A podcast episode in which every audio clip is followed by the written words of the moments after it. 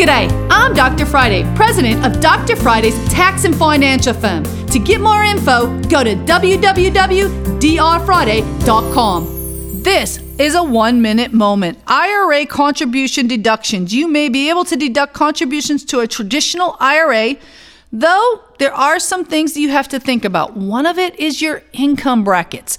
Also, sometimes I'll meet people, and keep in mind, guys, I'm not a financial planner, but from the tax standpoint, if you're in the 12% tax bracket, you can still get savers credit if you make a little less, or you can get the growth for the rest of your life in a Roth. So make sure you talk to a financial planner before making the decision is it a traditional IRA or a Roth IRA? Save taxes today or save taxes later? Big question. You can catch the Dr. Friday call in show live every Saturday afternoon from 2 to 3 p.m. right here on 99.7 WTN.